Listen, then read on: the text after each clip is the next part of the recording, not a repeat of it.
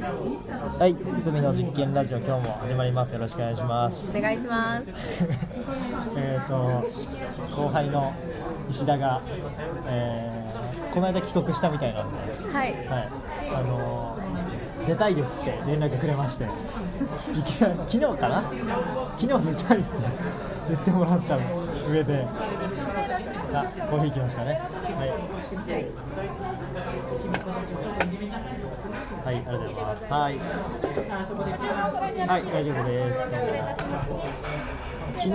出たいですっていう連絡をもらって、もう今日昼飯食ってそのまま撮るっていう感じでやらせてもらってますんで、はい。はい、今日も今日もというかよろしくお願いします。お願いします。はい、では簡単に自己紹介。石田です。えっと、オプトで新卒メディアコンサルティング2部という細かいな。部署があった時に内海さんの2個後輩ですかね。として入社して、えっとオプトには6年半そこからいて、なんでしょうね。いろんな人を怒り泣かせ。そんなこと、パワハラのイメージは別にないけどな。そうなんですね。まあ仕事を真面目にやって。そうですね。真面目にやってオプトっていう会社がすごい好きだったので名残惜しい気持ちもありながらもともと大学アメリカの大学行ったっていうのもあって海外でチャレンジしたいなって。小錦ってあけぼのの後輩なんですね。あけぼのの後輩です。あけぼのの後輩。です。ハワイパシフィック大学 なんであの思いが出てきて転職して、えっと、マレーシアに広告代理店立ち上げるみたいな仕事を2年弱したんですけど、まあ、会社のそうですね、弱ですね、ただ会社の方針的にちょっとまあその転職した会社は縮小していくぜみたいな。海外のその広げる国ある程度絞りたいみたいな話とかあと上司変わったとか。そういうのもあって帰国決めてえーっと何しようかなって思った時にもともと知り合いだったヤフーの佐藤優也さんに声かけてもらって覚えてますおー優也さんずっと仲いいんですけどあの細いひょろっとした。いやめちゃめちゃ 細いを否定すると問題になりますけど。じゃあ林さん違いあれ俺はなんか別の人かな？ゆうやちょっと後ほど。はい、に紹介してもらって、あーはいはい。な多分分かった。あのすごい営業って感じの人です、うん。に紹介してもらって今トレジャーデータっていう会社で、えっと、日本以外のお客さん、えっと、US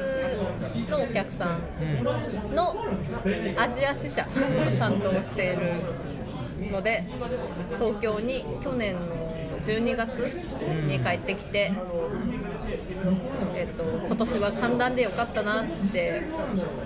思って3ヶ月過ごしたら多分花粉症発症したなっていう今日です 細かいね最後。はいそう今日起きて私花粉症やわって思ったんですよ俺もね、多分今年からなってます。まだひどくはないけど。今日鼻水止まらなさすぎて内海さんに行けないっていうか悩んだぐらい 重症やいきなり。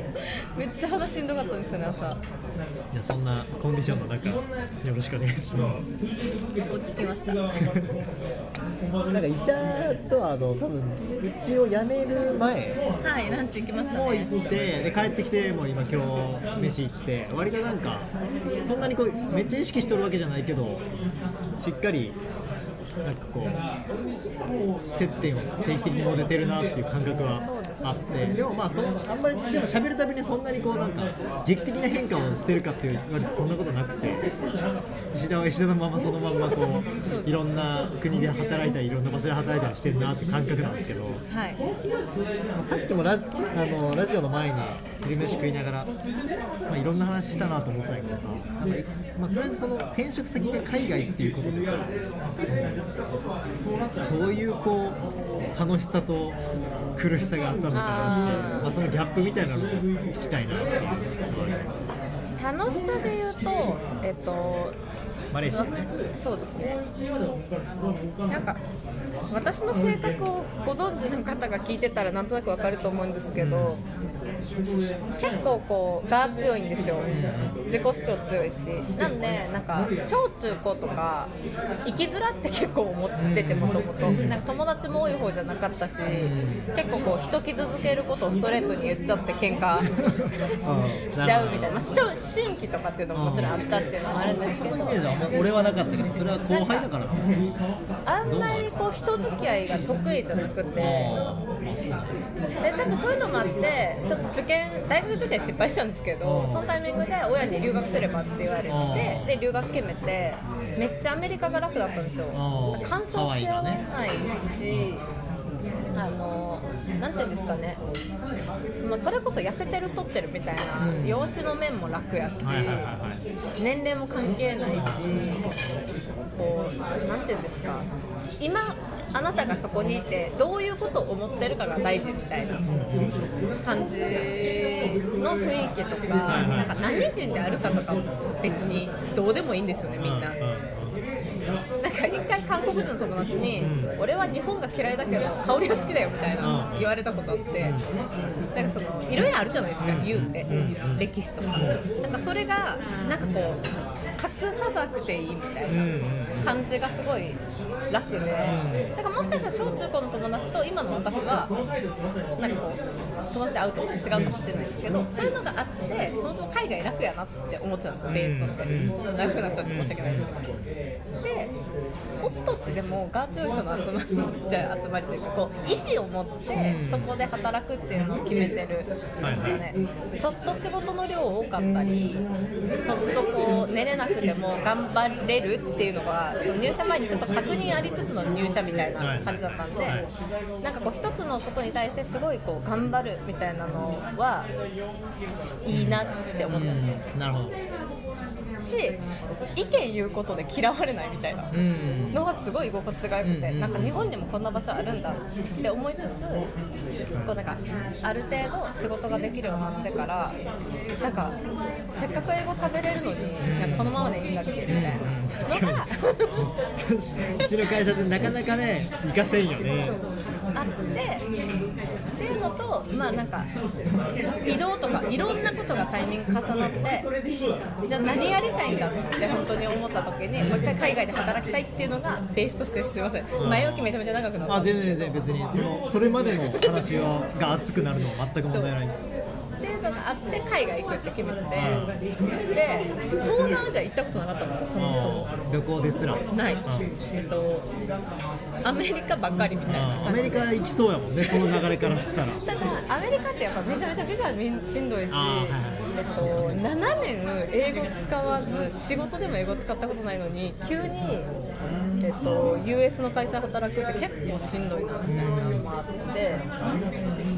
何しようみたいな思ってもともと大学の専攻旅行だったのあの観光学だったのでなんか旅行のサービス提供してる会社とかいろいろ見てたんですけどその中であのなんか広告代理の運用知識を生かして東南アジアで会社作れるポジションっていうのがあっていいやん。行ったっていうのが東南アジア行ったところなんですけど一番初めなんか7カ国東南アジア6カ国プラス台湾の計7カ国のうちどっかに住んでどっかで会社作ってみたいな。なんで初め4ヶ月、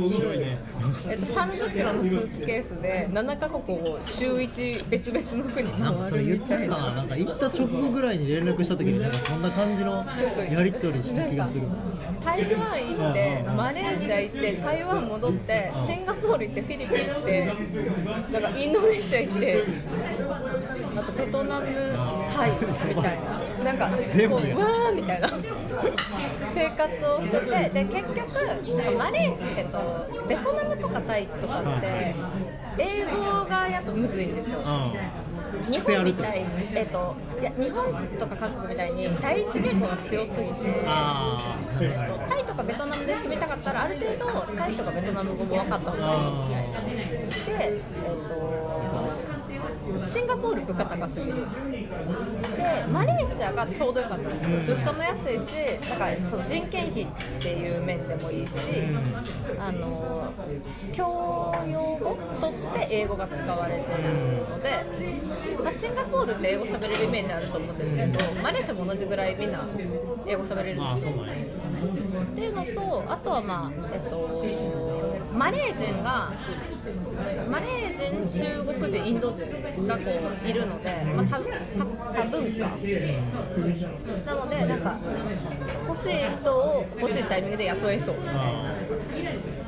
私結構こうシンガポールからマレーシアに同じ給料で引っ越してこれたらあの嬉しいみたいなニーズもあったりして優秀なインド人がシンガポールで働いてる人がマレーシアに来てくれるみたいなのもあったりしてじゃあマレーシアでやりましょうみたいなのがあったんですけど良かったこととしては、えっと、本当にゆっくり。あ生活が。誰も急いでないし、なんでランチ2時間食べて帰ってこれんねんみたいな。そのあるわけですよ日本の感覚で日言うとね。本の感覚で言うと、え私お願いしたこと全然終わってないけど2時間ランチ行くやん。みたいな。ことはあるんですけどでもなんかこうたちがのんびりしてるんでなんか怒る気もなくなってくるみたいな。はいはいはい。まあ私はでも日系の会社でマレーシア駐在って形なのでなんかそこの歯がゆさはめちゃめちゃあったんですけどマレーシアの会社でマレーシアで働くのとまた違ういやそうそれは絶対そうだよな。あるとは思うんですけど。要求レベルは日本みたいなのがあるんですね